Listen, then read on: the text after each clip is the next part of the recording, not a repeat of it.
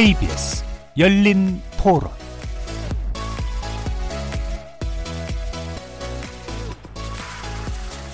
안녕하십니까. KBS 열린 토론 정준희입니다.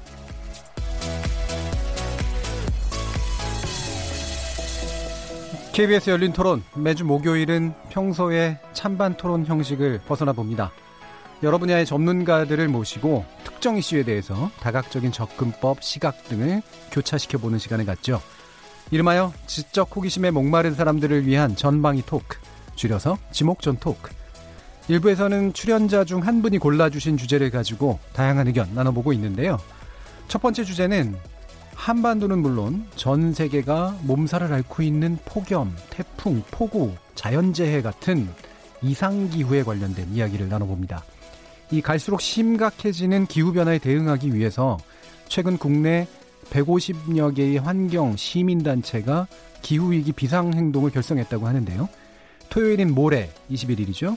전 지구적 기후파업의 일환으로 기후위기 비상행동의 날을 선포하고 본격 행동에 나설 예정이라고 합니다. 그래서 이번 주 출연자의 픽은 기후변화 아닌 기후위기의 시대라는 주제로 지구촌이 직면한 기후위기에 대해 함께 의견 나눠보겠습니다. 이어서 제작진의 픽은 1인 가구 전성시대 패러다임을 바꿔라 라는 주제입니다. 혼밥족부터 혼술족, 혼공족까지 나 혼자 하는 삶의 방식의 증가가 아주 두드러지고 있고요. 그래서 어느새 전체 인구의 30%까지 성큼 다가와 있다고 합니다. 이 1인 가구 증가 현상 어떻게 이해해야 될지 얘기 또 나눠보겠습니다. KBS 열린 토론은 여러분들과 함께 만듭니다. 청취자분들도 지목전 토크 함께 하시면서 오늘 주제와 관련해 다양한 의견 보내주시기 바랍니다. 토론에 참여하실 수 있는 방법 안내해 드릴 텐데요. 문자로 참여하실 분은 샵9730 누르시고 의견 남겨주시면 됩니다. 단문은 50원, 장문은 100원에 정보 이용료가 붙습니다. KBS 모바일 콩, 트위터 계정 KBS 오픈을 통해서 무료로 참여하실 수도 있습니다. 청취자 여러분이 KBS 열린 토론의 주인공입니다. 청취자 여러분의 열띤 참여 부탁드리겠습니다. KBS 열린 토론 지금부터 출발하겠습니다. 살아 있습니다. 토론이 살아 있습니다. 살아있는 토론, KBS 열린 토론. 토론은 라디오가 진짜입니다. 진짜 토론, KBS 열린 토론. 자, 그럼 오늘 함께 하실 분들 소개하겠습니다. 경제는 좌도우도 없다. 참 좋은 경제연구소 이인철 소장 나오셨습니다. 안녕하세요. 이인철입니다. 자, 그리고 문화비평가 이태광 경희대 교수 나오셨습니다. 네, 반갑습니다. 나라를 걱정하는 과학자 이종필 건국대 교수 함께 하셨습니다. 안녕하세요. 이종필입니다. 그리고 규정을 거부하시는 한국 여성 변호사의 손정혜 이사 나오셨습니다. 안녕하세요. 손정혜입니다. 자, 이렇게 경제 전문가, 법률 전문가, 문화비평가, 그리고 물리학자까지 각기 다른 전공과 개성을 가진 이 네 분의 출연자와 함께 만들어가는 지적 호기심에 목마른 사람들을 위한 전방위 토크, 줄여서 지목전 토크. 오늘도 어떤 다양한 의견들이 이분들 입에서 나올지 기대가 잠못 큽니다. KBS 일라디오 채널은 유튜브 영상으로도 생중계되고 있는데요. 유튜브 들어가셔서 KBS 일라디오 또는 KBS 열린 토론 검색하시면 지금 바로 저희들이 토론하는 모습 영상으로도 보실 수 있습니다. 구독 많이 눌러주시고요. 의견도 남겨주십시오. 나중에 팟캐스트로도 들으실 수 있고요. 매일 새벽 1시에 재방송도 됩니다. 자, 이렇게 함께할 방법까지 안내해 드렸고 지목전 토크 출연자의 픽 지금부터 시작해 보겠습니다. KBS 열린 토론 좀 심한 이런 더위라든지 겨울에는 또 너무 따뜻한 경우들도 생기고 오히려 그게 또 온난화의 영향인 것 같고 기후 위기라고 생각합니다. LED 전등을 쓴다든지 아니면 뭐 다양한 수단을 통해서 에너지 소비를 줄일 수 있는 그런 정책들 변화가 많은 것 같아요. 그러니까 어느 정도 예측 가능성이 있어야 되는데 너무 확확 변하니까 위기라고도 말할 수 있지 않을까. 일단 뭐 기후 변화의 가장 큰 원인이 환경 오염이나 그런 것들이니까 좀 더 그런 걸 국제적인 움직임에 동참할 수도 있겠고. 글쎄요, 우리나라 같은 경우에는 뚜렷한 사계절 뭐 그런 시기였는데 이제 지금 아열대 쪽으로 기후가 바뀌고 있잖아요. 그러면서 그 예측하기도 힘들고 여러 가지 원인이 있겠지만 가장 큰 게 뭐 환경의 문제가 아닐까 생각합니다. 이제 우리나라도 조금 불편할 수 있겠지만 일회용 컵이라든지 그런 거에 대한 일회용품 같은 거 규제를 좀 강하게 해야 된다고 생각하고 동의하죠. 미세먼지 때문에. 또 각종 질병 특히 어린애들도 그렇고 뭐 노인분들. 어떻게 삶의 질을 너무 급격히 떨어뜨리다 보니까 국가적으로 기업들한테 공장 이나 또 이제 자동차 같은 경우도 디젤에서의 또 문제가 더 큰 거잖아요. 그러니까 그런 것도 뭐 좀 제한을 두고 뭐 한다든지 요즘 뭐 전기차나 수소차 이렇게 대체를 해서 그런 쪽 방향으로 나왔으면 좋겠어요. 뭐 지금 시도별로 해서 이렇게 지원하는 거 그 이상으로 이렇게 해야 될 것 같다고 그리고 지금 뭐 충전하는 게 좀 미흡하고 그런 상황에 봤을 때는 그런 시설들을 배치해야 되지 않나 싶어요. 예, 시민들의 의견 또 들어보셨는데요. 어, 우리가 온난화 문제 보통 이렇게 얘기했었던 이슈가 이제 기후 위기라고 하는 이름으로까지 지금 논의가 되고 있는 상황인 것 같은데 어, 어느 분이 골라주셨는지는 아마 다들 짐작하실 겁니다. 예, 이종표 교수님 네. 왜, 왜 고르셨습니까? 아, 그 내일 모레 이제 주말에 대학로에서 어 기후 위기 비상 행동이라는 이제 그 시위가 예정이 돼 있어요. 영어로는 클라이밋 스트라이크라고 이제 음. 그대로 옮기면은 기후 파업. 기후 파업인 음. 거죠. 어, 이 그 집회를 이제 그 여러 150개가 넘는 단체들이 기획을 한 이유가 23일은 뉴욕에서 이제 유엔 그 기후 정상회의가 열리는데 우리 예. 대통령도 이제 참여하십니다만 여기서 좀 근본적인 대책을 좀 이제 촉구를 하자 음. 그런 움직임이 국제적으로 지금 일어나고 있습니다. 곳곳에서 지금 20일부터 27일까지 좀 제발 좀 이번에 뭔가 좀 획기적으로 좀 확실한 대책을 좀 마련을 해달라. 라는 어떤 그런 그 촉구의 움직임들이 있는데 그거를 우리 한국에서도 좀 받아서 어 이거를 좀 심각성을 좀좀 알리고 음. 우리도 좀 대책을 마련을 해야 되지 않느냐 라는 의미에서 좀 그 경각심을 좀 일깨우기 위해서 지금 이런 행사를 벌이고 있는데 어 좀 더 많은 분들이 좀 관심을 가져야 되지 않을까 해서 이 주제를 골랐습니다. 예. 경각심이라고 네. 이제 표현해 주셨는데 저도 이제 말씀하신 딱 그게 그 단어가 떠올랐는데 참 이게 경각심을 그러니까 뭐라 불안해는 하는데 경각심을 갖지는 잘 못하는 좀 네. 묘한 이슈인 것 같아요. 근데 아까 말씀 주신 그 대통령도 참석하시는 유엔 네. 기후 변화 정상회의 뭐 여기서 네. 이제 지금 뭔가 구체적인 의제를 잡았을 거 아니에요. 네. 어떤 것들이죠? 어, 그 이제 그 구테우스 사무총장이 그 주문한 사항이 음. 어, 1.5도 상승에 대한 대응 계획을 주문했다라고 하는데 이게 이제 포인트인데요. 1.5도 상승. 1.5도가 뭐냐면 이제 그 기상학자들이 그 일치된 의견이 산업화 이후로 음. 산업화 이후로 지금 지구 평균 기온이 1.5도 이상 올라가면 그러면은 굉장히 지금 심각한 위험에 처한다. 근데 이미 1도가 올랐어요. 그새 음. 그러니까 0.5도 남은 거죠. 음. 그리고 이게 2도가 올라가면 산업화 이후로 2도가 올라가면은 이거는 그냥 파국이라고 해요. 파국. 예. 그런데 그 이전에 파리 기후 협약이 있었잖아요. 2015년에. 그랬죠. 예. 어 그때 목표가 이제 2도에 맞추자라고 한 거였는데 지금 어, 최근에는 이제 과학자들이 2도까지 가는 건 너무 이거는 좀 좀 심각하다. 음. 그래서 1.5도로 좀 더좀 강력하게 지금 좀 조치를 취해야 되는 게 아니냐. 음. 그래서 말 그대로 정말로 좀 비상한 각오를 가지고 지금 좀 더 강력하게 지금 나서서 뭔가 그 행동을 해야 된다라는 의미에서 지금 1.5도에 맞춰가지고 지금 모든 노력을 경주하고 있거든요. 예. 그래서 2도가 아니라 지금 좀 더 강력한 1.5도 상승까지 그 막는 걸로 지금 목표를 잡고 좀 전 세계가 노력을 하자. 음. 거기에 대한 좀 각국 정상들의 대안을 좀 얘기를 해라. 이게 이제 가장 중요한 주제인 음. 것 같습니다.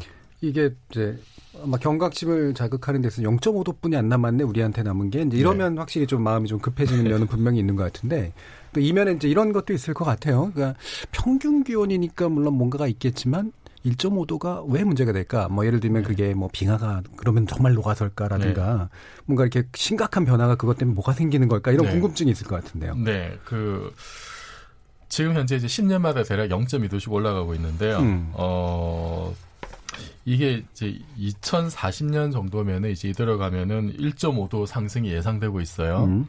2040년이면 얼마 안 남았죠, 지금. 그렇죠. 한 20년 어, 정도뿐이 네, 안 네, 남은 네. 거니까. 근데 지금 그 기, 지구 전체의 그 평균 기온을 좀 긴 텀으로 이제 보자면은 그 지난 133년 동안 그러니까 1880년에서 2012년까지 133년 동안 그 지구 평균 기온이 오른 게 0.85도밖에 안 돼요. 음. 만년 동안. 예. 그리고 어, 아직 133년 동안 133년 그리고 예, 동안, 예. 만년 동안 1도 이상 변한 적이 없어요. 음. 그러니까 굉장히 안정적으로 지금 온도가 유지돼 왔는데 그 산업화 이후로 엄청나게 오른 거죠 지금. 음. 그 아주 긴 호흡으로 보자면 그런데 지금 우리한테 더 심각한 게 한국은 더요, 한반도는 더요. 속도가. 네, 한반도는 지금 지난 100년 동안 1.5도 상승해서 지구 연평균 기온 상승한 것의 두 배입니다. 음. 두 배고 해수면 같은 경우도 그 지금 지구 평균 해수면이 이제 93년 대비해서 2016년에 7.5cm 정도 상승을 했어요.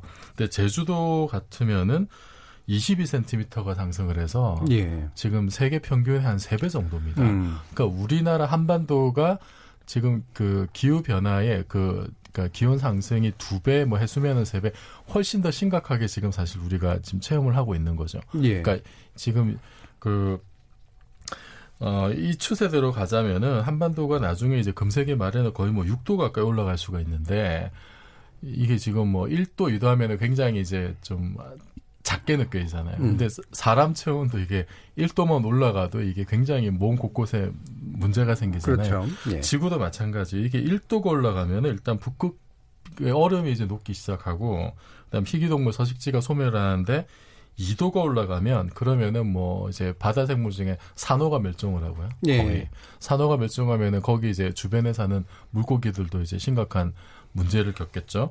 그 열대우림 같으면 생태계 회복이 거의 불가능하고 사막화가 많이 촉진이 되고 그 이런 심각한 문제들이 있습니다. 그 만약에 정말 이 추세대로 가서 금세기 말에 6도 올라갔다. 그러면은 육지와 바다 생물이 95% 전멸. 음. 지금 이런 시나리오가 나와 있습니다. 예. 그리고 지금 그 2도하고 1.5도도 굉장히 좀 차이가 커요. 음. 2도하고 1.5도. 아까 2도 올라가면은 산호가 전멸한다 그랬는데 1.5도면은 그래도 산호가 70% 전멸해서 어. 조금은 살아남아요. 음. 어. 그 다음에 뭐 이제 해수면 상승도 한 10cm 정도 조금 작아지고, 음. 그리고 육지화되는 면적도 이제 뭐 한, 한 두세 배 정도 좀 차이가 납니다. 1.5도하고 2도의 차이가.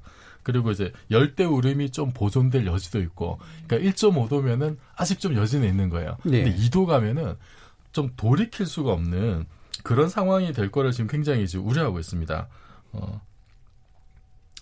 그래서 이게 2도가 사실 이제 왜, 왜 그 더 심각하냐면은 이게 그 기온 상승의 양의 되먹임이라고 그러죠. 양의 되먹임. 네. 음. 이게 이제 온도가 올라가면 그러면은 기온이 올라가는 조건이 더 가속화되는 거예요. 음. 예, 예를 들어서 이제 얼음이 녹으면은 햇빛을 반사하는 양이 줄어들고 뭐 바다가 더 많이 흡수하게 되고 그럼 기온이 더 올라가고 음. 이런 이제 양의 피드백이 그 대먹임 작용이 훨씬 더 빨라져서 음. 이건 뭔가 지구 자체로 뭔가 이제 그 탄성을 가지고 회복할 수 있는 예. 그 회복력을 잃어버리는 음. 기준이 이제 2도 정도로 보거든요. 예. 그러니까 이걸 넘어가면 이제 그냥 폭주하는 거죠, 음. 완전히. 그 양의 대목인 같은 게 그런 거잖아요. 우리 마이크하고 스피커가 이렇게 막 방향이 네. 일치하면 갑자기 삑 소리가 네, 나듯이 네, 네, 예, 네, 소리가 이렇게 네. 확 커지는 현상 급격하게 예, 예. 변화진 변해지는 그 결과가 조건을 훨씬 음. 더 다시 이제 추동시키는 예. 예, 그런 뭐 통제 불능의 상태가 될 수도 있다. 그래서 굉장히 지금 사람들이 심각하게 보고 있고 1.5도에서 막아야 된다. 음. 필사적으로.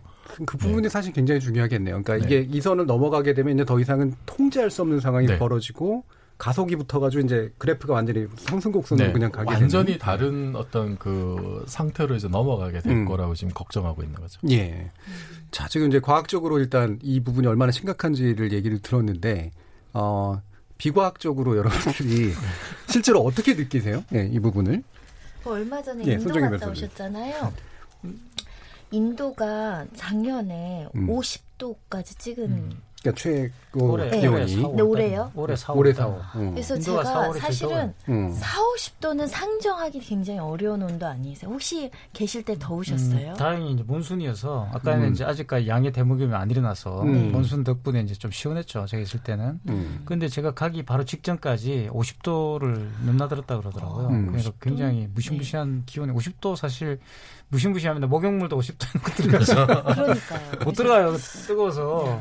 이게 또 이제 뭐 그 사막 같은 데는 뭐 건조한 상태로 뭐 그나마 약간 고, 고온을 치면은 그래도 견딜만 한데 이게 습기가 또 많고 네. 이런 상태에서 그렇게 되면 더더욱 심각할 것 제가. 한번 음. 면제죠 2012년인가 뭐 그쯤에 제가 음. 파리를 갔습니다. 그때부터 이제 이런 문제가 본격적으로 음. 이야기되기 시작. 왜냐하면 그 전까지는 기후 변화 그러면 그냥 뭐 북극의 얼음- 얼음이 녹는다 이 정도 수준이었는데 이 본격적으로 유럽이 이제 더워져가지고 유럽이 그렇죠. 40도를 네. 굉장히 예. 구가하게 됐어요. 그 예. 온도까지 올라가는 그런 일이 벌어졌고 지금 아시겠지만 유럽은 사실 에어컨이 없잖아요. 그죠? 그렇죠. 네. 아 정말 미치겠더라고. 있는데 정말 40도가 40도가 되니까 이게 다닐 수가 없는 거예요. 그러니까 안에 있어도 덥고 밖에 나도 덥고 그냥 분수에 정말 사람들이 개미떼처럼 달라붙어가지고 살려고 그러고 있더라고요. 그렇죠. 그러니까. 유럽은 또 건물도 오래돼서 에어컨 같은 게 전력을 많이 먹으니까 전선이 탄다 그러더라고요. 그러니까 기본적인. 문명의 조건이 바뀌고 있다는 위기감을 느꼈어요. 그때. 예. 그러니까 저- 죽을 만큼 덥다는 게 음. 지난해 우리나라도 온열 질환으로 사망하신 분이 40명 넘어요. 예. 그러니까 뭐 주로 이제 조금 체력적으로 약한 노인분들이나 그런 걸로 음. 예상이 되는데 그렇죠. 네. 문제는 우리나라에서 40도, 50도를 찍으면 이 숫자는 기하급수적으로 늘 수도 있잖아요. 예. 제가 볼 때 이 기후 변화는 생명과 굉장히 직결된다. 저는 그래서 프랑스 말씀하셨는데 예전에 유럽 가서 정말 덥더라고요. 음. 근데 그 예전인데 현재는 어마어마하게 더운 거죠.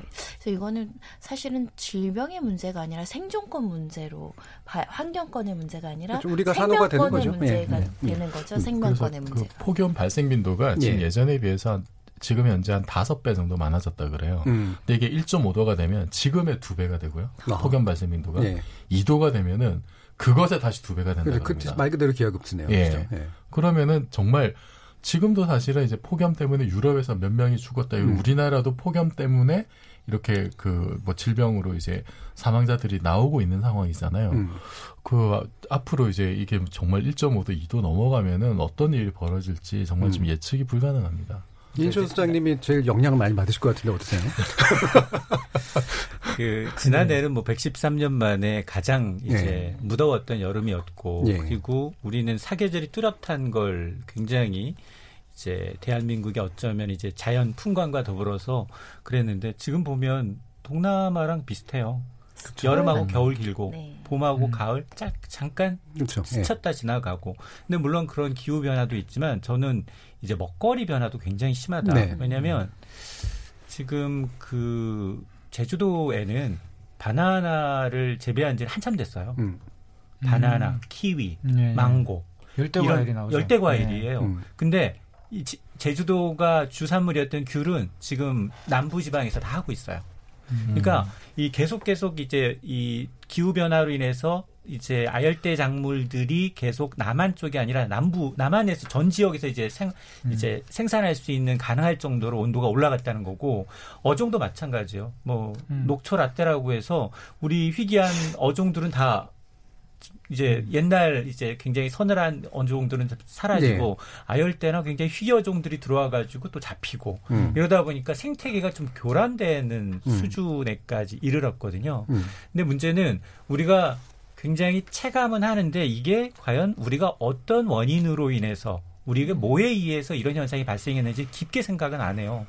그냥 미세먼지 때문에 내가 호흡기가 안 좋으니까 당장 중국의 공장 왜 매연 공장은 또 인근에만 지어가지고 우리 이렇게 나쁜 공기가 들어와서 우리 애를 먹이느냐 이렇게 생각을 하지 우리가 이산화탄소 탄소 이 탄소 배출권 문제에서는 세계 일곱 번째로 많은 예. 국가예요. 음. 그래서 사실은 2015년에 우리는 이제 노력해보자 라고 해서 앞서 이제 뭐 파리 기후 변약 얘기했을 때 2100년까지 2도시 이내로 맞춰보자라고 했는데 그걸 또 혹독하게 1.5도시까지 내렸는데 그 당시에 이제 우리도 그러면 그 당시 불만은 뭐냐? 대부분 공은 누가 선진국들은 이미 다 그렇죠. 공정 산업화하면서 네, 사다리 차기다 그렇죠. 한 거죠. 음. 그리고 난 다음에 비용은 지금 중 선진국 신흥 국가들이 다 물어야 되는 폐단이니 음, 그럼에도 불구하고 아시아에서는 처음으로 우리가 이제 탄소 배출권 제도를 시행을 했어요. 예. 그래서 기업들이 일정 부분 이상 이제 매연을 뽑, 내뿜는다, 온실가스를 내뿜는다 이럴 경우에는 탄소 배출권을 사거나 팔아야 돼요. 예. 내가 공장 가동을 멈춰서 남았다 그러면 부족한 기업한테 파는 그런 거래처 제도가 있습니다. 근데 우리는 그동안 2015년 이후에 경기가 좋았던 적이 별로 없어요. 음. 그러다 보니까 오히려 공급은 많고 사려는 사람은 없으니까 아하. 탄소 배출권 가격이 계속 낮아지고 예. 기업들은 어렵다 보니까 계속 아니 이걸 우리가 이렇게 혹독하게 해야 돼 지금 이런 현실적인 문제 때문에 계속 차일피일 미루다 보니 우리는 계속해서 유엔이 지속하는 가장 이제 그 온실가스 계획치에 이제 미달하는 국가 중에 한국이 꼽히는 거예요. 네. 지금 우리나라가 그러면 추세치, 그러니까 추세 자체가 이렇게 뭔가 이렇게 그 외국 나라들 같은 경우에 어느 선면에서 꺾이는 나라들도 있고 그런데 지금 계속 상승세를 타고 있는 거죠. 그렇습니다. 이 유엔 환경 계획의 이제 배출량 격차 보고서를 좀 음. 보니까 2017년 어, 기준 이산화탄소 배출량이 535억 톤이에요. 이게 1년 전과 비교하면 1.2% 증가한 건데 앞서 온도도 0.01도만 올라도 굉장히 많은 음, 이 그렇죠. 소수점 이하 두 자리만 올라도 굉장히 저기 한 건데 이 평균 지난 직전 3년 동안에 보통 배출량 연간 증가율이 1% 미만으로 잘 안정적으로 관리를 해놨는데 지난해는 세계 경기가 좋았어요. 음. 그만큼 경기와 민감하게 공장들이 잘 가동이 됐다는 얘기고 그만큼 이제 이산화탄소 배출량이 역대 최고를 기록을 했는데 근데 문제는 뭐냐 우리나라거든요. 어, 이런 추세로라면 지구 평균 기온은 2100년도까지 지금 목표치 1.5라고 그랬는데 3.2까지 오른다는 음. 거예요. 음. 그러면 대공황급의 파장이 올 수 있다라는 건데 문제는 한국은 미국, 캐나다와 함께 온실가스 감축 목표를 달성하지 못할 국가로 유엔이 지정을 하고 있어요. 네. 지금 전 세계 온실가스 배출량의 78%는 이주 20개국께서 음. 이제 내, 내놓고 있는데 이 가운데 한국, 호주, 캐나다, 사우디, 남아공, 미국 7개 국가가 예. 지금 블랙리스트에 올라 있습니다. 음. 지금 그러면 이태강 교수님 유럽은 네. 좀 사정이 좀 나은가요? 유럽에서는 녹색당이 굉장히 약진했잖아요. 예, 유럽도 크게 이렇게 음. 어, 물론 뭐 유럽에는 아주 오랫동안 환경 운동이 있었습니다. 그렇죠. 그런데 이제 역시 티격태격했고요. 음. 그 제가 있을 제가 공부할 당시에 Skeptical Environmentalist라는 이상한 책이 나와가지고 어, 회의론자들 예, 뭐 지금 난 없다 이런 선언을 하고 또 난리가 났은 적이 있었어요. 그런데 그렇죠. 지금 이제 말씀하신 것처럼 유럽 녹색당이 일단 약진을 했고 어 그러니까 90년대 말이나 2000년대 초반만 하더라 녹색당이 나와서 무슨 주장을 하면 사실 대부분 사람들은 약간 콧방귀를 끼는 그런 분위기였어요. 그렇죠. 뜬구름 잡는다 그러고. 예, 그것도 뜬구름 잡는 소리도 많이 했습니다. 예. 이상한 소리도 많이 했고 뭐 지구로 구멍을 뚫어가지고 이렇게 뭐 왕복을 한다는 또 이런 소리도 막 하고 그랬어요. 그래서 예. 사실 저도 녹색당 당원이었거든요 그때. 아, 예. 그래서 저도 참 당원대를 나가보고 좀 한심해가지고 그런 적도 음, 있었어요. 근데 음. 지금 이제 말씀하신 것처럼 대안이 없으니까 음. 또는 녹색당만이 사실 이 환경 문제와 관련돼서 아주 급진적 주장들을 하고 그렇죠, 있기 근본적인. 때문에. 음.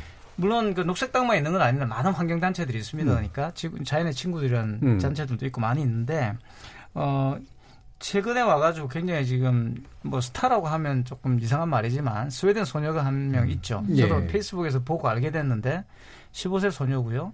어, 이름은 크레타 툰베리라는 네, 툰베리. 소녀입니다. 예. 그러니까 그리고 이 소녀가 말이 소녀지 이 환경 운동가예요. 지금 전 세계적으로 가장 유명한 환경 운동가가 됐고 노벨 평화상 지금 어, 후, 후보로 지금 거론될 정도로 굉장히 큰 활동을 하고 있고요.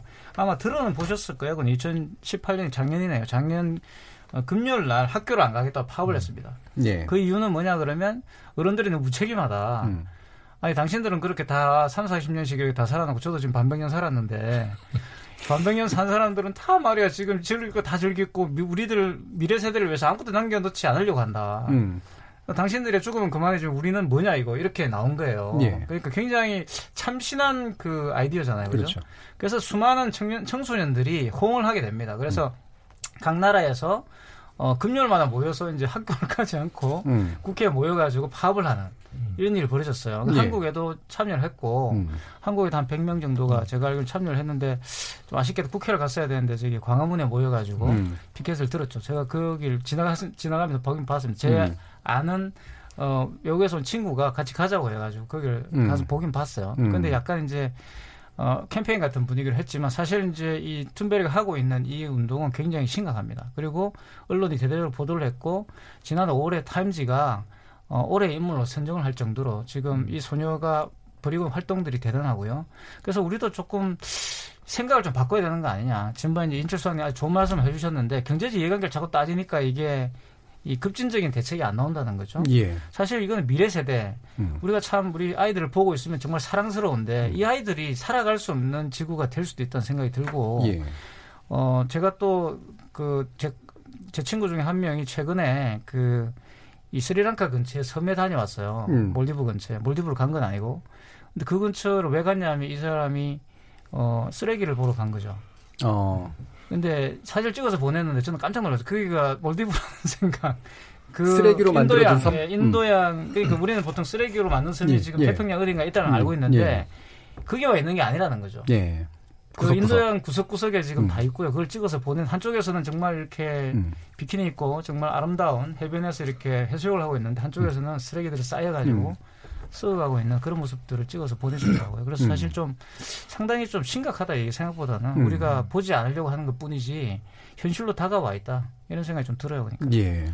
그 이태, 이산화탄소- 이태강 교수님은 제가 보니까 친구도 그 세계 곳곳에 많으시고 거의 주요한 역사적 장면에 다 계셔서 가끔 포레스트 검프 같다는 생각을 할 때가 좀 있는데 우리나라도 사실은 이종필 교수님 그 뭔가 단체도 구성하고 아까 네. 말씀하셨지만 네. 학생들도 행동하고 이러죠. 네, 뭐 우리나라에서도 뭐 이제 그 뭐 툰베리도 그렇고 이제 그 다른 다른 나라에서는 그 지자체 단위에서도 이렇게 비상 사태를 선포하고 음. 이제 뭐 기구를 만든다든지 해서 이제 대책을 세우고 있는데 우리나라는 아직 좀 거기에 못 미치는 것 같아요. 예. 그 사실 그 1.5도로 억제를 해야 된다라고 결정을 한 게 그게 이제 작년에 송도에서 있었던 그 유엔 정부 간 협의체 48차 총회에서 예. 그렇게 이제 정한 거거든요.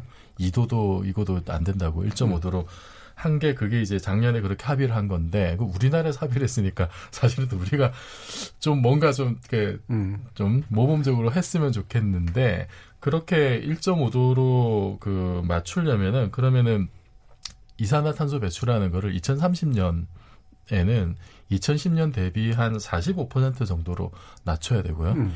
2050년에 그 순제로 상태, 넷 제로 상태로 이제 만들어야 된다라고 이제 사람들이 그 계산을 하는데 예. 이게 순제로가 뭐냐면은 인간이 이제 이산화탄소를 그 만들어서 내뿜는 거. 시 만큼? 있고 예. 예, 그만큼을 우리가 인위적으로 뭐 이거 흡수를 하든지 뭐 이제 가- 처리를 하든지 가두든지. 그렇게 예. 다시 이렇게 음. 예 빨아들이는 그래서 플러스 마이너스 제로가 되는 상태를 이제 순제로 상태라고 하는데 2050년 30년 정도밖에 안 남았어요. 음. 그때까지 순제로 상태로 해야 된다라고 하는 지금 그 계산이 나와 있어요. 음.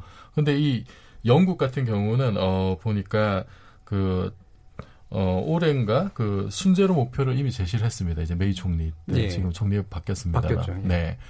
그럼 우리 우리나라는 지금 어떠냐면은 그 2030년까지 2010년 대비 뭐 50%도 아니고 80%예요. 음. 그러니까 너무 이거는 지금 좀 대책이라고 할 수 없을 정도로 굉장히 참좀 아니한 음. 지금 목표를 지금 제시하고 있는 게 아니냐. 음. 그리고 지금 다른 나라에서도 지금 이제 순제로를 지금 할 거냐 말 거냐 이런 가지고 좀 고민을 많이 하고 있는 것 같은데 우리도 뭔가 좀 강력하게 지금 조치를 취해야 되는데 이게 사실 고통스러운 과정입니다. 왜냐하면은 2050년까지 순제로 상태를 가려면은 매년 한 20% 가까이 지금 감축을 해야 돼요. 음, 일단은 다 내, 줄여야 되니까. 네, 줄여야 예. 되는데 그게 매년 한 20% 가까이 이산화탄소 배출을 줄이는 게 어느 정도냐면은 우리나라가 IMF 겪었을 때 음. 그때 이제 산업 활동이 위축이 음. 되니까 음. 그때 이산화탄소 배출량이 한그 정도 한 음. 18% 정도 이렇게 음. 줄었대요. 음. 그러니까 2050년까지 매년 음. 매년 IMF에 준하는 고통을 사실은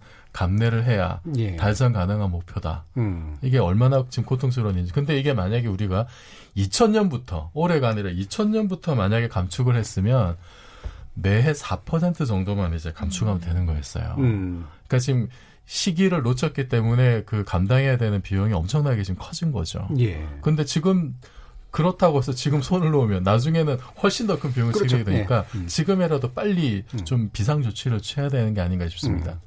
그럼 손- 손정혜 변호사님, 아까 그 우리 아이들이 그 광화문 집회했다라는 거 보시기도 하셨다는데 이태강 교수님이 이런 뭐 상황들에 대해서 좀 이렇게 들어보신 바가 있으신가요? 우리 청소년들도 예. 오는 27일 날 음. 등교 거부하겠다라고 요번, 하면서 음. 이 세계적인 연대 움직임에 동참하고 있는 상황이고요.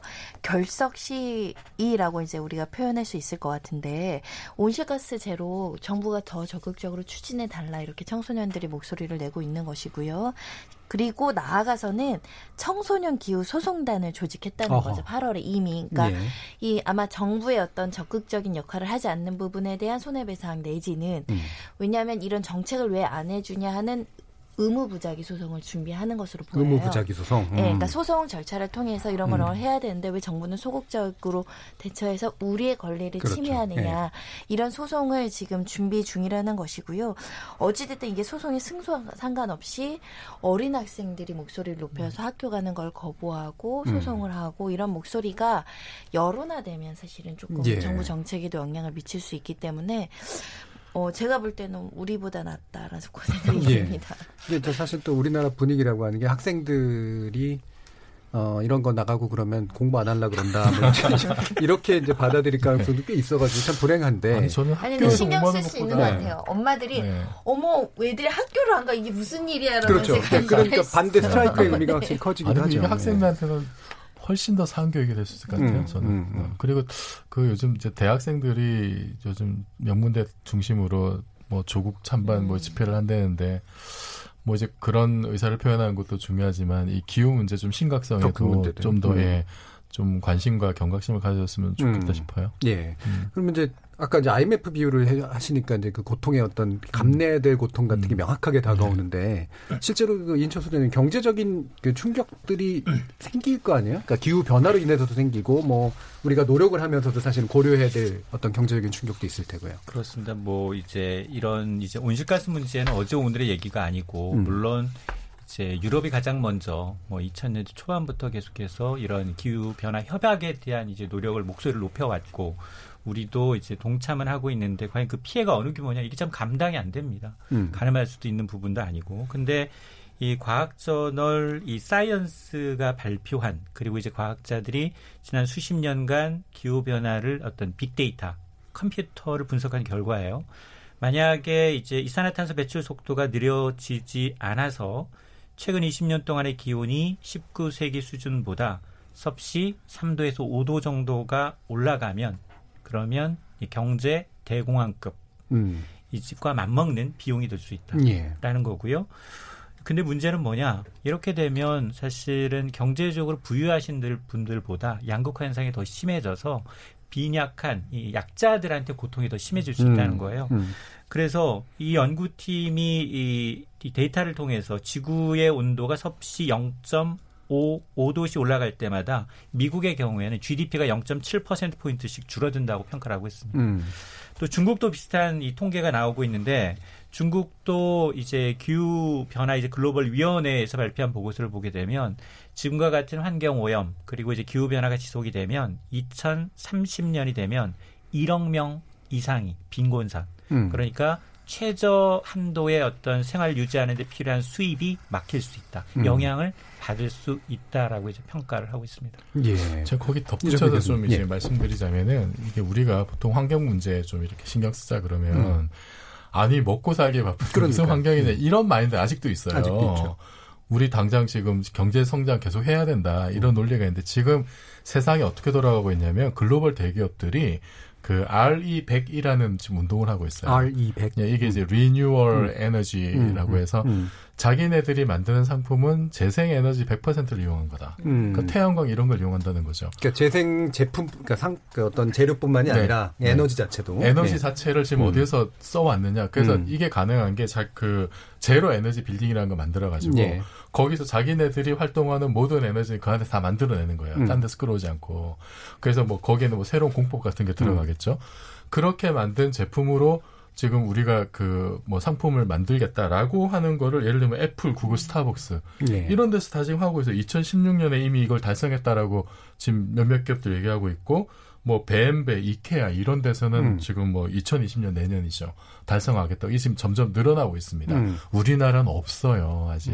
그걸 선언하거나 네, 뭔가 지향하는 계획을 세우는 음. 게 없는데 이거는 물론 기업의 마인드도 있겠지만 우리나라 전력 공급 시스템도 사실은 문제가 있는 거고요. 음. 근데 이게 또 왜 현안 중에 하나냐면 예를 들면 이제 그 BMW나 폭스바겐 같은 데서 우리나라 이제 그 자동차 배터리 이런 거를 이제 그 사갈 때 이게 어디 어느 어떤 에너지를 만든 거냐 이걸 따지기 시작했다는 거죠. 예. 자기네는 이제 그 RE100을 하는 나라니까 음. 거기에 쓰는 뭐 부품이나 이런 게 전부 다 지금 재생 에너지를 써서 만든 제품이어야 된다. 그 인증이 돼야 된다라는 건데 그게 안 되면은 지금은 이제 글로벌 네트워크에서 상품을 팔기도 어려워진 시대가 오게 될 거라는 거예요. 예. 그러니까 우리가 이 환경을 보호하고 그다음 새로운 에너지로 지금 경제 활동을 하는 것이 이게 뭐 먼 미래를 위한 어떤 뭐 그런 게 아니라 그리고 당장에 뭐 이제 경제 활동을 해, 뭐 경제적 이득을 주는 이런 게 아니라 지금 당장에 정말로 경제 위기 문제하고 맞닥뜨려지는 음. 환경과 경제가 지금 맞물려서 돌아가는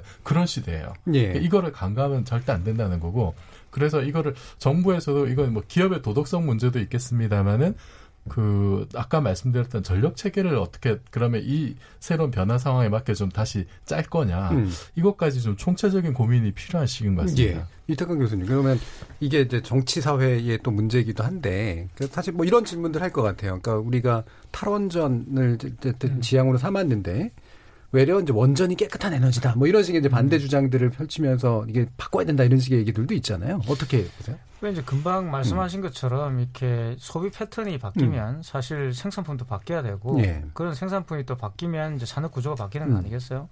근데 원전이나 또 저는 사실 전기 자동차 같은 것도 문제가 있다고 보는 게 결국은 거기에 사용되는 전기는 화석 연료를 태워서 예. 해야 되는 거죠. 음. 그러니까 이제 그런 주장이 나오게 되는 그렇죠. 거죠. 에너지 원전- 의존형 경제이기 때문에. 그렇죠? 원전이 예. 오히려 더 이제 깨끗한 거 아니냐 음, 이런 주장을 음. 하는데 사실 원전이 원자력으로 깨끗하게 돌아가는 게 아니라 거기에 부수되는 수많은 이 잘못된 그 문제를 많이 일으키죠. 음. 공해들도 많이 일으키고 방사능뿐만 아니라 상당히 많은 어떤 공해들도 일으키기 때문에 원전이 깨끗한 에너지라 말할 수는 없다 봐요. 근데 네. 이제 문제는 뭐냐면 우리가 사실 우리 산업 구조도 그렇고 우리 생활 패턴이 전기를 많이 소비하는 쪽으로 계속 왔습니다 지금까지. 지금 사실 우리가 스마트폰도 예전에 쓰는 거에 비한다면 굉장히 많이 쓰고 있잖아요.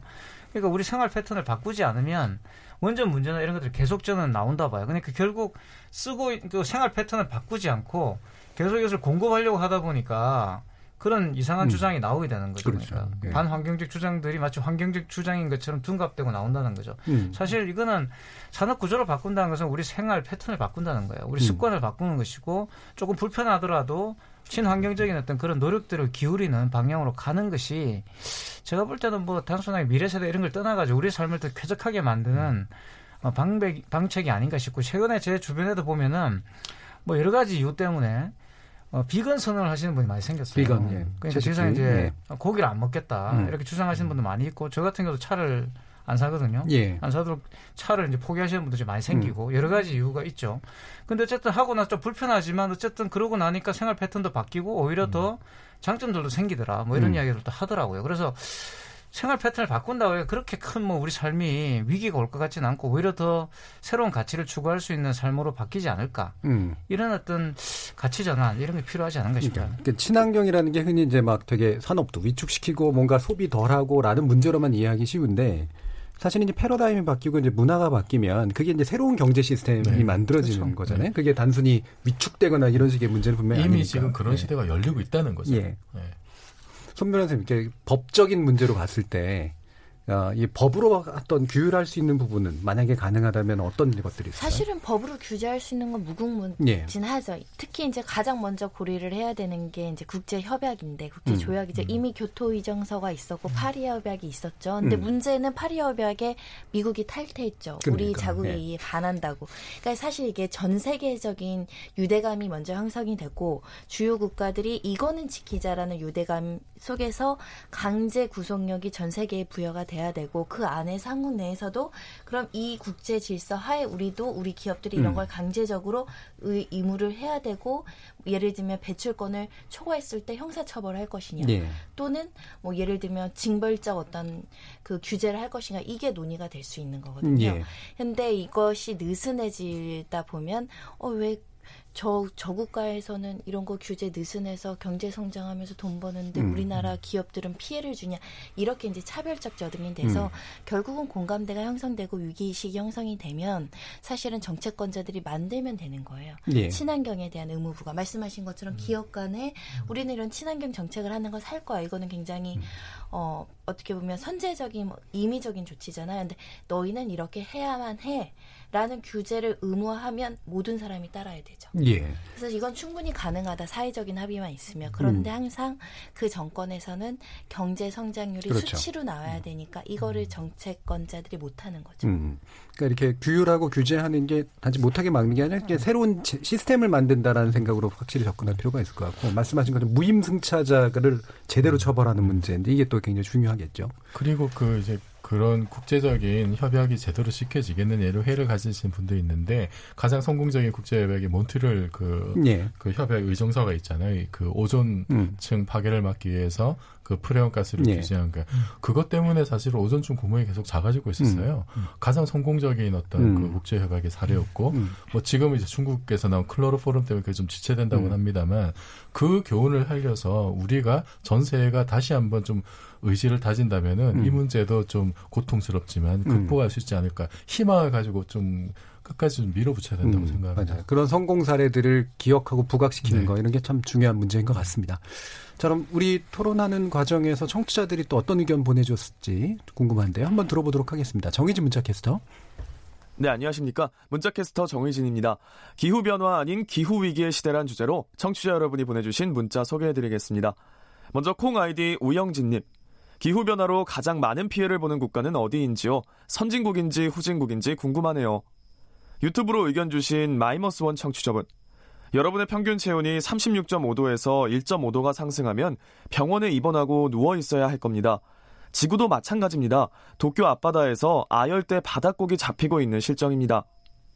유튜브로 의견 주신 정성 청취자분. 기후위기 무섭네요. 지구를 살리기 위해 개인적으론 어떤 행동을 해야 할까요? 콩 아이디 장호민님. 툰베리 그 소녀 정말 대단하네요. 존경스럽습니다.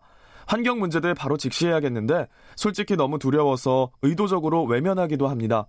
모든 분야에서 소비를 전반적으로 줄여야 하는데 소비를 부추기는 경제 사회에서 과연 제대로 된 정책과 방법, 실천이 이루어질지 개인적으로 회의적이네요. 유튜브로 의견 주신 세상만지고 청취자분. 기후 위기와 관련해 인간의 이기심이 결국 경각심을 무감각하게 만들고 있다고 봅니다. 자정작용은 사라지고 지구가 폭주하고 있습니다. 끝으로 기후 위기 경각심을 위해 시위하는 청소년들에게 투표권 주었으면 좋겠네요. 콩 아이디 3699님, 내뿜는 매연가스에 오존층에 구멍이 뚫려 뜨거운 태양열, 마음껏 지구를 달구고 있다고 합니다. 이번 여름 손바닥만한 한반도 이남에서 나타난 국지적이며 극단적인 기후변화, 결국 남의 일 아니었네요. 경청합니다. 오늘 토론 해주셨고요. 유튜브로 의견 주신 아카시아 청취자분, 탄소 배출 감소의 제일 확실한 방법은 인구 감소겠지만 불가능할 테고 인류 스스로가 욕심을 버려야 합니다. 지금 공장 굴뚝에서 이산화탄소 포집해서 수소로 전환시켜 에너지화하는 기술이 현재 상용화 연구가 진행되고 있다고 합니다. 이런 기술이 우리도 빨리 도입돼야 한다고 봅니다. 유튜브로 의견 주신 NY리 청취자분. 늦었다 했을 때가 최선일 수 있습니다. 그나마 비용을 계산해서 이거 좀 맞네 할 수 있을 때 수습해야지 이대로 가다간 비용 계산 자체가 의미 없어질 것 같아요. 그것도 그리 멀지 않은 미래에 지구는 죽습니다. 라고 보내주셨네요. 네, KBS 열린 토론. 지금 방송을 듣고 계신 청취자 모두가 시민 농객입니다. 문자는 샵 9730번으로 참여하실 수 있고요. 단문은 50원, 장문은 100원의 정보 이용료가 붙습니다. KBS 콩, 트위터 계정 KBS 오픈을 통해서도 무료로 참여하실 수 있습니다. 청취자 여러분들의 날카로운 시선과 의견 기다립니다. 지금까지 문자캐스터 정의진이었습니다. 예, 청취자들이 보내신 의견들 들어보니까 관심들은 또 굉장히 많으시네요. 근데 보니까 어, 뭐 이산화탄소 포집 기술, 수소 전환 기술이나 뭐 매연으로 인한 오존가스, 에, 오존층 파괴 문제 이런 거는 사실 좀 과학적으로 좀 더 점검이 필요한 부분인 것 같긴 한데 나중에 또 기회 되면 한번 이야기 나눠보도록 하겠습니다. 청취자들의 직접 참여로 이루어지는 KBS 열린 토론, 청취자들의 의견 받아봤고요. 이 갈수록 심각해지고 있는 이 위기 문제를 어떻게 지구가 공동체, 그러니까 지구를 살리기 위한 공동체적 대응이 필요한지 책임 있는 행동이 어, 시급해 보이는 그런 시점인 것 같습니다. 지목전 토크 출연자의 픽은 여기서 마무리하겠습니다. 여러분들께서는 KBS 열린 토론과 함께하고 계십니다.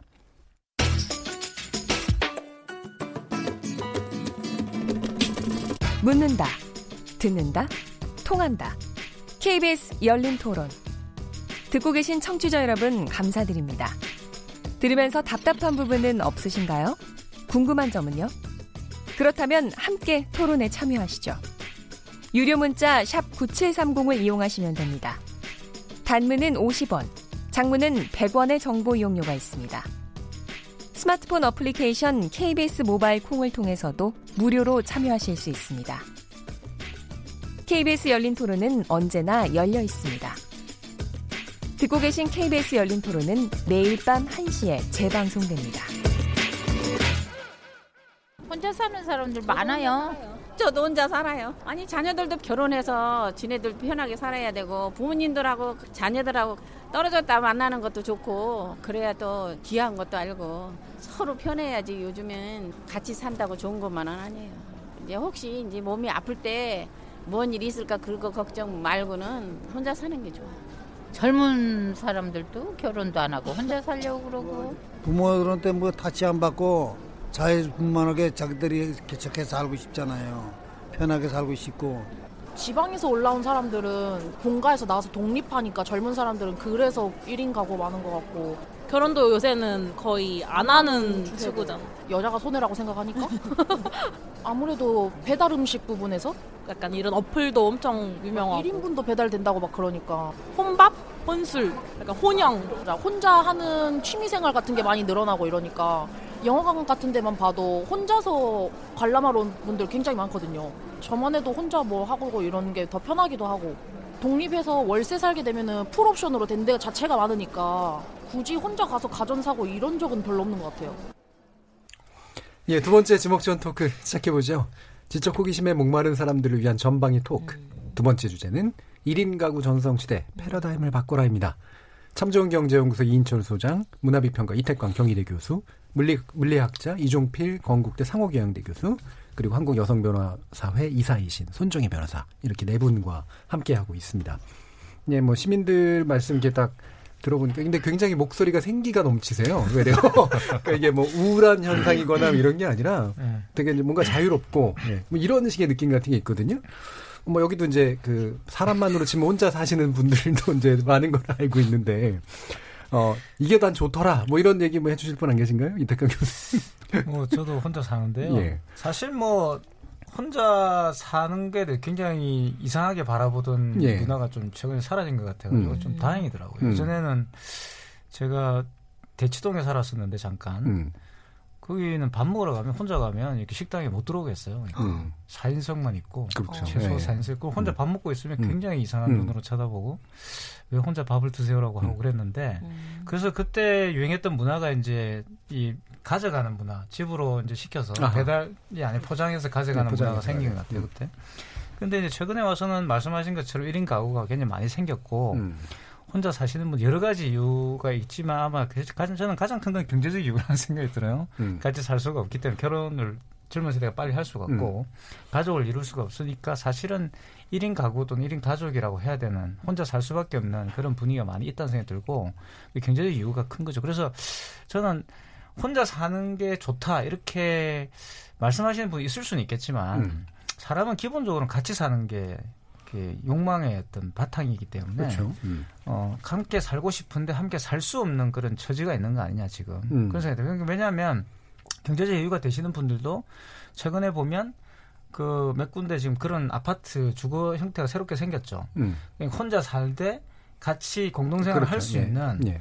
그런 이렇게 커뮤니티형, 아파트들이 예. 커뮤니티형 아파트들이 많이 음. 생겼어요. 그런 걸 음. 보더라도 그러니까 개인의 어떤 프라이버시를 지키고 나의 어떤 자유를 만끽하고는 싶지만 또 같이 어울려서 음. 친구도 만들고 그렇게 하고 싶어하는 분위기도 엄연히 있다는 거죠. 그래서 예. 이- 굉장히 그걸 좀 면밀하게 봐야 되는 거 아니냐. 그 경제적인 어떤 문제 때문에 혼자 사는 음. 것과 어, 문화적으로 내가 나의 프라이버시를 누리면서 동시에 또 공동생활도 하고 싶어하는 한국이 그렇죠. 그동안 너무 가족 중심의 음. 그런 문화가 예, 경도돼 있었기 때문에 그게 대한 반대급부로 음. 그런 문화를 또 즐기려고 하는 게 나오는 거 아니냐 생각이 들고 그럼에도 음. 불구하고 어쨌든 이것은 공동체 문화의 어떤 변화라고 바라봐야 되고 음. 뭐 공동체 해- 해체된다든가 이런 음. 것들은 저는 아니라고 봐요. 그렇죠. 오히려 공- 역설적으로 음. 새로운 공동체에 대한 요구가 여기에 좀 반영이 되는 거 아닌가 이런 생각이 좀 들어요. 그렇죠. 공동체가 무조건 무너지거나 붕괴하고 있다라는 그런 목소리라기보다는 그럴 수밖에 없게 된 경제적 조건도 있는 거고 네. 대신 그럼에도 불구하고 같이 사는 어떤 형태가 바뀌는 것이지 음. 이렇게 뭔가가 붕괴됐다 이렇게 보는 건또 어, 문제가 충분히 있을 것 같습니다. 근데 실제로 인천 소장님 그 이게 1인 가구가 가장 지배적인 형태인가요? 우리나라가 지금? 그렇습니다. 어. 그 사실은 그동안 이 통계청이 기본적으로 음. 기본적으로 어떤 통계를 발표할 때 기준은 4인 가족 기준이었어요. 예. 그게 정말 1980년대 우리가 이제 뭐 올림픽 겪으면서 했었을 때는 정말 앞서 얘기하신 것처럼 식탁도 딱 4인이 음. 이랬는데 이게 1980년대 거치고 90년대, 2000년대, 2000년, 2015년까지가 4인 가구의 이제 정점이었습니다. 그러다가 2015년에 지금 뭐 한때는 30%가 넘던 사, 사인 가족 비중이 2015년에 18%로 뚝 떨어져요. 음. 대신에 1인 가구는 사실 통계가 그렇게 중요하지도 않았고 있지만 미미하니까 1970년대에는 아예 통계도 잡히지 않았어요. 그러니까 4인 가족 기준 3인, 2인 가족까지만. 음, 예. 그러다가 이제 1인 가족이 1975년 첫 등장한 이후에 지금 지난해 기준, 지난해 기준 29.2%예요. 1인 가족이. 1인 가구. 1인 가구가. 예. 아, 하우스홀드가. 그렇습니다. 예. 그러다 보니까 이제 520만 가구가 넘어가고 있거든요. 문제는 앞으로 한 30년 정도 더 지나면 2047년이 되면 1인 가구, 2인 가구 비중이 우리 전체 가구의 4분의 3을 음. 차지합니다. 예. 이 얘기는 역으로 얘기하면 어 지금 둘이 만나서 한 명을 채 안 낳다 보니 우리 노인을 부양해야 될 젊은 사람들은 점점점 줄고 그리고 노인들은 점점점 늘어나요. 음. 그래서 우리 인구 구조가 역피라미드 형태가 돼가는 거예요. 그렇죠. 예. 그래서 이 우리 경제에서는 경제 허리, 저 경제 활동을 하는 생산 가능 인구가 중요한데 이게 만 15세부터 64세까지거든요. 이 비율이 베이비 부머 은퇴와 함께 매년 앞으로 10년 동안 30만 명 이상씩 쭉쭉 빠집니다. 음. 그러니까 우리나라의 인구 구조가 이제 한 7, 8년, 9년만 있으면은 이제 인구 감소하기 시작합니다. 줄어들기 시작해요. 인구가 국력이에요. 음. 인구가. 미국의 인구가 3억 3천만이에요. 미국의 인구가 전 세계 3위입니다. 중국, 인도 다음으로 많은 거예요. 땅덩어리도 3위지만 인구도 3위예요. 음. 그러니까 이렇게 하다 보니 아, 지금 굉장히 저출산 고령화 때문에 뭐 수백조 원 이상을 계속 정부가 이제 쏟아붓고 있고 각종 대책을 내놓고 있는 겁니다. 자, 이렇게 그러면 1인 가구가 이렇게 지배화됐다는 것도 사실은 좀 은근히 놀라운 일이고요. 또 동지, 그러니까 이게 이제 전체 가구의 약, 전체 인구의 한 30%나 된다고 하고, 근데 또 보면 약간 이것도 좀 놀라운 수치인데, 이게 흔히 말하면 젊은이들이 이제 결혼 안 하고 그냥 혼자 사는 거 선택한다라고 생각하기 쉬운데, 노인 1인 가구가 예, 전체 가구 20% 육박한다. 이게 참 여러 가지 그 사회적 함의를 좀 담고 있는 그런 수치인 것 같아요. 어떻게 보세요?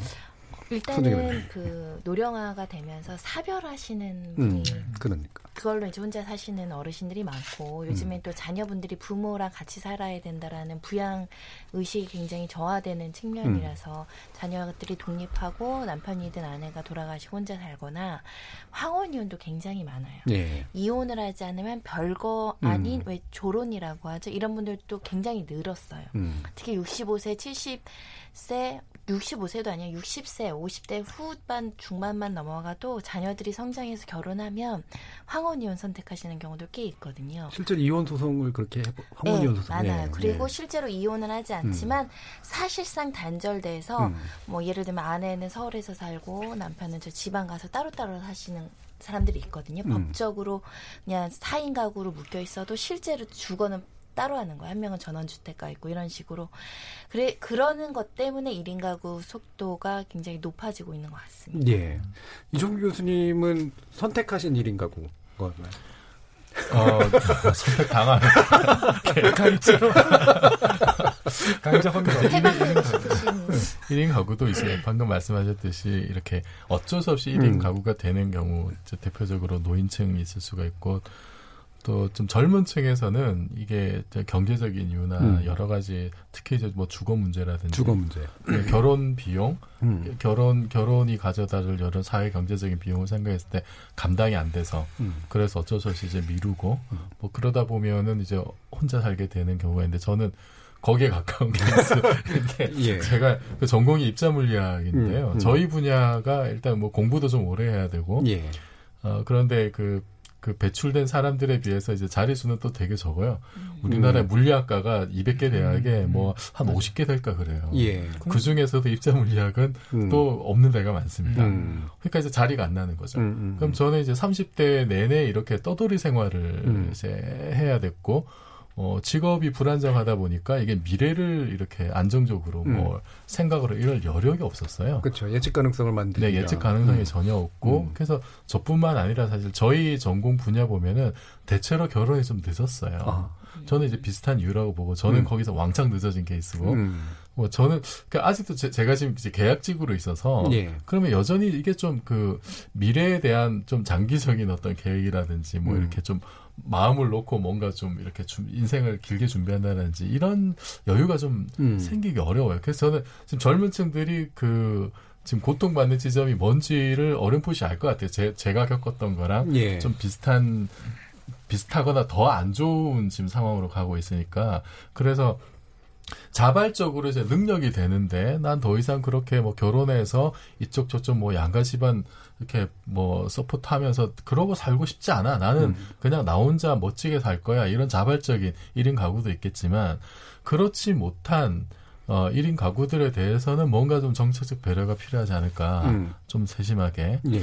네, 그런 생각해 봅니다. 예. 그러니까 이렇게 이제 뭐 선택이 됐건 또는 뭐 강요된 선택이 됐건 여러 가지 이유로 1인 가구들은 당연히 늘어나고 또 연령 전 연령층에 걸쳐서 사실은 늘어나고 있는 그런 현상들이 나타나고 있는 것 같은데 어 결국은 이게 그 문화의 변동, 그다음에 경제 구조의 변동 이게 다 연관돼 있는 거잖아요. 어느 게 더 먼저라고 볼 수도 없고 게다가 그걸 서포팅해주는 시스템들이 이제 뭐 배달이라든가 이런 것들도 만들어지는 게 겹치면서 자리가 잡아가고 있는 것 같은데 아까 이태강 교수님이 이제 결국 공동체 방식의 변동이라고 이제 말씀을 하셨는데 어떻게 예상하세요? 이런 것들이 가지고 올 사회적 어떤 영향이랄까 이런 거? 이미 많은 그 변화를 초래했죠. 그리고 특히 여가 문화라든가 예를 들어서 혼족 이제 여행 가는 거 예전에 이제 그 한 몇 년 전만 하더라도 이런 게 있었어요. 추석 명절 때 혼, 나홀로족들을 위한 특별 패키지 예. 여행 있었잖아요, 그죠?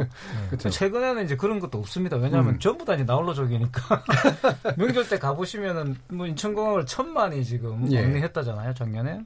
천만이면 정말 인구의 4분의 1이라 갔다는 음. 건데 이제 그런 문화가 이제 생기는 거죠. 음. 그러니까 우리가 알고 있는 그런 여행 문화도 굉장히 많이 달라졌고 나홀로족 때문에. 근데 예. 이 나홀로족 때 말씀드렸지만 혼자 가는 게 아닙니다. 그러니까 만나서 가요. 예. 그리고 거기서 만나기도 하고 그래서 정말 새로운 어떤 그 공동체 문화가 만들어지고 있는 거죠. 음. 또 흥미로운 게 뭐니, 뭐가 있냐 그러면 어, 명절 때만 되면 서울에 남아있는 아마 제가 생각할 때 몇 년 전만 해도 많이 남아있지 않아가지고 이게 가능했는데 최근에 굉장히 많이 남아있기 때문에 어떻게 되고 있는지는 지금은 제가 팔로우를 안 해봤는데 예전에 이런 게 있어서 서울에 남아있는 그 나홀로족들끼리 모여서 밥을 먹는 그런 모임이 또 있었어요. 예, 예, 예. 그 식당을 잘 안 열잖아요 그때. 예. 지금은 많이 엽니다. 근데 음. 그때는 많이 안 열어가지고 그 열려 여는 그 식당들 정보를 다 수집해가지고 가는 거예요. 음. 모여서 십시일반 해가지고 같이 모여서 놀고 헤어지고 모르는 사람인데 음. 이런 것들이 굉장히 이제 많이 있었죠. 음. 물론 소셜 미디어가 발달하고 음. 또 거기에 따른 또 말씀하셨던 것처럼 함께 공유하고 싶은 어떤 그런 음. 이 문화들이 또 많이 생기고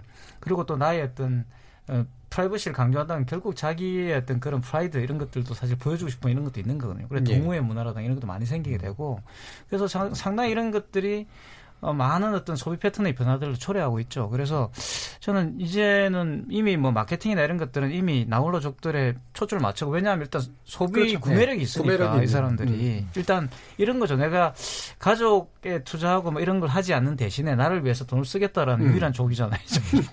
그래서 같은 돈을 쓰더라도 special edition을 사고 싶고. 그렇죠. 예전에 그죠? 골드미스들이 이제 말 또, 그대로 예. 브랜드를 위해서 투자합니다. 음. 최근에 재밌는 게 뭐냐면 모나미 볼펜 있잖아요. 모나미 볼펜 같은 예, 예. 경우도 이것도 결국은 이런 소비 패턴이 변화, 변하기 때문에 가능한데 모나미 볼펜이 special edition을 낸 건 아시죠? 네, 골드 쓰고 버전하고. 실버 버전하고 그죠?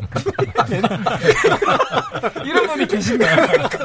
그래서 생각해보면 제가 생각해 모나미 볼펜이라는 정말 싼 볼펜 누구나 쓰는 그렇죠, 예. 그런 아, 굉장히 그냥 평범한 볼펜이었는데 그런 것들 special edition이 나오는 네. 거예요. 왜냐하면 결국 그렇게 모여서 이야기를 하다 보니까 제 아주 재밌는 그 동호회가 뭐냐면 제가 약간 또 이제 펜을 좋아해가지고 음.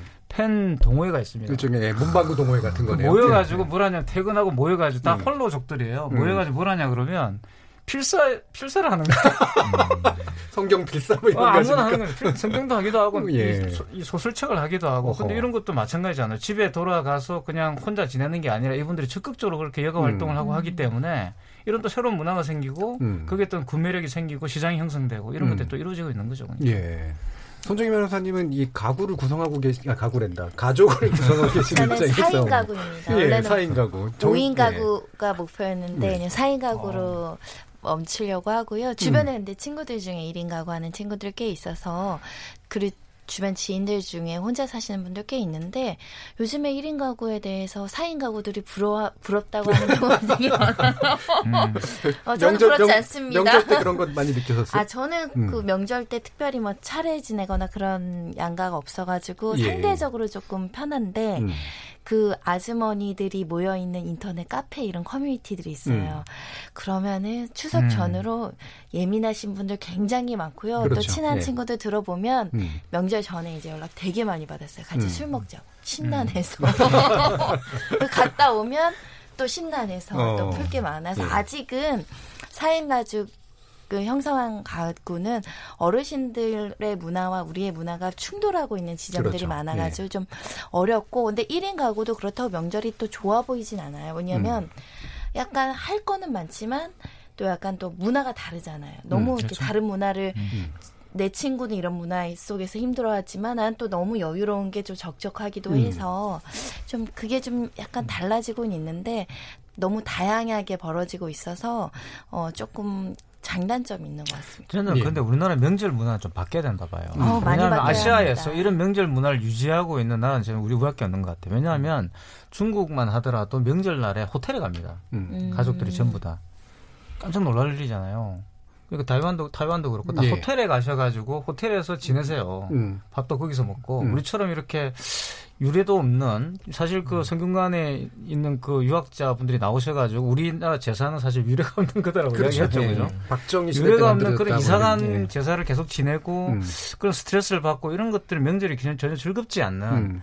그래서 저는 4인 가족, 4인 가구 뭐 이렇게 1인 가구 이런 거 어느 것이 더 우열이라가 아니라 결국 같이 어울려 살아야 된다면 음. 그죠 4인 가구도 1인, 1인 가구든 사실 저는 별로 중요하지 않다고 봐요. 근데 명절 문화는 좀 개선해야 된다는 거죠. 이거는 좀 아닌 것 같아요. 이게 이제 일종의 문화지체 네, 현상이잖아요. 아닌 사회가. 바뀌는데 네. 아직 남아 있는 관습들이니까. 이인철 소장님은 요 그 1인 가구의 증가가 주변에서 실제로 체감되면서 뭐 명절이 달라졌다거나 뭐 이런 느낌 받으세요? 모 전문가가 예. 명절에는 어, 생로병사만 물어보고 관혼상제는 물어보지 말라. 아하. 예. 너무. 명답을 예, 명답을 훌륭하네요. 주셔가지고 네. 웃었는데 어쨌든 이렇게 1인 가구 증가는 앞서 뭐 다들 얘기를 해주셨지만 음. 직업도 군도 바뀌고 있어요. 음, 그래서 직업군. 최근 들어서는 이제 외국에서는 긱 이코노미라고 음. 해서 나홀로서 개인 사업자죠. 뭐 조금 나은 유튜버도 마찬가지고 자율적인 일자리가 워낙 줄고 있고 그리고 산업화되다 보니까 자율 어, 어떤 기계화되다 보니까 자동화되다 보니까 장, 줄어든 일자리에 적응하기 위해서 개인들이 자기 역량을 내서 내가 좋아하는 일을 이 직업으로 이제 발전시키는 경우가 많아지다 보니까 근데 그것도 이제 빈익빈 부익부가 있어서 인플루언스들한테는 대기업이 주목을 하고 예. 광고를 그쪽으로 또 갖다 줄 가죠. 있고 그러니까 이제 판도가 완전히 이제 직업적인 측면에서 그리고 이제 소비적인 측면에서 그리고 이제 경제 연구소들이 이런 걸 또 연구를 해서 타겟 마케팅을 합니다.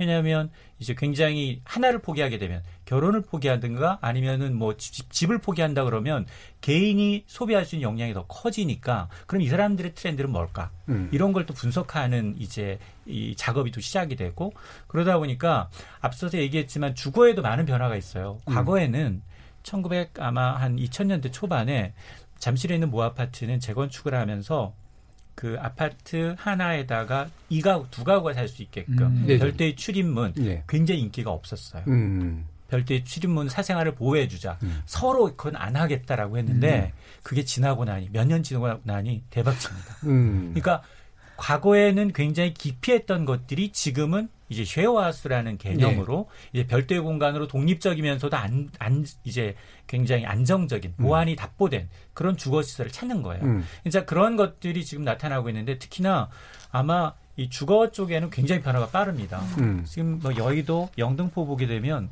오피스텔이 우후죽순처럼 자고 나 이러면 생겨요. 근데도 불구하고 임대료가 내려가지 않습니다. 누군가 들어가 산다는 얘기거든요. 음. 그러다 보니까 그만큼 1인 가구, 나홀로 가고 아니면 뭐 결혼하든 안 하든 이제 독립적인 생활을 하겠다. 내 공간을 갖겠다라는 개념이 이제 강하다 보니까 이런 것들이 점점 이제 산업화되면서 산업의 트렌드 지형도 이제 1인 가구 쪽으로 4인 가구에서 둘이 사는 굉장히 큰 이제 가전도 있지만 1인 가구를 위한 이제 굉장히 특별한 고급 가전 시장도 커지고 있는 그런 상황입니다. 예. 자, 여기에 대해서도 아마 또 청취자분들도 1인 가구도 많이 쓰실 테니까 어, 여러 가지 또 의견도 있으실 것 같아요. 한번 또 들어보죠. 정희진 문자 캐스터. 네, 문자캐스터 정의진입니다. 1인 가구 전성시대 패러다임을 바꿔라에 대해 청취자 여러분이 보내주신 문자 소개해드리겠습니다. 먼저 콩 아이디 현동우님. 1인 가구 증가 추세 속에 우리는 스스로 고립되지 않는 혼자서도 잘 사는 방법이 없는가를 고민해봐야 할 것 같습니다. 유튜브로 의견 주신 세상 만지고 청취자분. 노인들은 나라에서 운영하는 공동 주거시설을 확보해서 그분들의 외로움을 덜어드려야 한다고 생각합니다. 콩 아이디 호우시절님, 이태광 교수님, 알고 보니 1인 가구, 나홀로족에 대보셨네요. 존경합니다 사부님 해주셨고요. 콩 아이디 김종문님, 공동체의 붕괴라기보다 가족의 재구성이네요. 그리고 이종필 교수님의 안정화 작업이 필요하다. 전곡을 찌르시네요. 그런데 이종필 교수님, 궁금한 게 있습니다. 가정을 이루는 게 물리학에서 보면 짝수는 에너지 평균 상태 아닌가요? 개인적으로도 가족도 열 역학적 평형이다에 한 표 투척합니다 라고 보내주셨습니다. 네, KBS 열린 토론 지금까지 문자캐스터 정의진이었습니다. 예, 그 우리 청취자께서 굉장히 중요한 볼을 하나 던져주셨어요. 이거 밭 캐치하셔야 될 것 같은데 이종필 교수님. 어, 제 제자가 아닐까 싶은데. 뭔가 아는 분 예. 같은데. 저는 예. 그 이 주제 관련해서 예. 그러니까 뭐 인구가 줄어드니까 경제 발전을 위해서 국가 발전을 위해서 애를 낳아야 된다. 음. 이런 논리는 좀 벗어났으면 좋겠어요.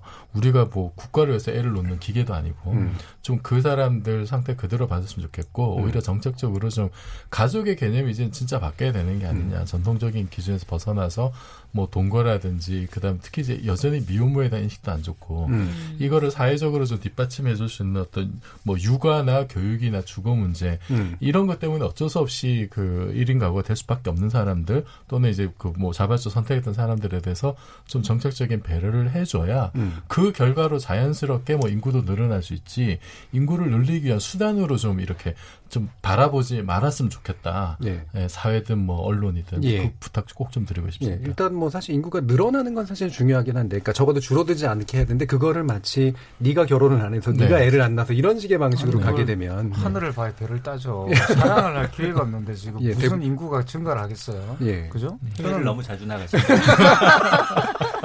대부님 소리를 들으시니까 갑자기 좀 예. 근데 이- 그 답은 안 하셨어요. 연력학적 평형 상태가 가족이다 이거. 어, 요즘은 이제 좀 바뀌고 있는 것 같습니다. 예. 네. 음, 네. 바뀌고 있다는 게. 아, 평형 상태가 이제 네. 그 나홀로 쪽에서도 뭐 평형 상태가 얼마든지 있을 수 있지 않을까. 예. 이게 연력학적 평형 상태라는 게 그거잖아요. 이렇게, 이렇게 분쭉 이렇게 헤어지고 분산돼 가지고 결국은 그냥 완전히 안정화되는. 이제 엔트로피가 그쵸. 맥시멈이 예. 되는 네, 상태죠. 네. 예. 그러면 그게 이분의 이해가 맞는 거예요? 그냥 이렇게 떨어져야 이렇게 분산 상태가 되는 거 아닌가? 뭐 그건 시스템에 따라 다를 수가 있는데, 네. 어, 어, 굉장히 어렵네요. 네. 그러니까 마지막에 기회를 좀 이렇게 드리려고 했는데도 굉장히 피해 가시는. 네. 그 굉장히 전곡을 찌르는 예, 그런 뭐, 뭐 얘기를 해주셨네요. 손정혜 변호사님, 법적으로 보시기에 저는 1인 가구는 앞으로 더 늘어날 거예요. 예. 근데 문제는 제- 법과 제도가 1인 가구를 너무 터부시하고 그러니까. 지원책 예. 모든 세금 정책과 모든 지원 정책에서 결혼을 하지 않으면 그것도 혼인 신고를 하는 결혼을 하지 않으면 너무 배제하는 여러 가지. 불리한 예. 요소들이 많아서 음. 유럽 프랑스만 하더라도 음. 그러니까 그냥 단순 동거도 가족으로 보호를 하거든요. 근데 음. 우리는 동거와 사실혼을 또 나눠요. 음. 그러니까 혼인식 여부에 따라서 동거는 또 각종의 지원 제도에서 빠져 있거든요. 음. 근데 이러다 보면은 오히려 불안정성은 더 커지고 음. 출산율은 더 떨어지고 음. 그래서 1인 가구를 지원하는 정책 굉장히 필요하다. 그리고 사실은 1인 가구들을 위한 여러 가지 서비스 제도는 많아지고 있기 때문에 굉장히 증가할 거예요. 음. 근데 여기서 복지 분야나 이 정책적으로 또는 세금 규제에서 이 보호를 받지 못하면 사회 전체가 좀 불안정해질 수 있는 요인이 될 수 있다라고 생각합니다. 음. 그렇습니다. 이 부분도 참 신경을 써야 될 것 같아요. 예, KBS 열린 토론 매주 목요일 지목전 토크로 여러분들 만났는데요. 오늘은 두 가지 주제로 또 네 분의 전문가와 함께 이야기 나눠봤습니다. 모두 수고하셨고요. 저는 내일 저녁 7시 20분에 다시 찾아뵙겠습니다. 지금까지 KBS 열린 토론 정준이었습니다.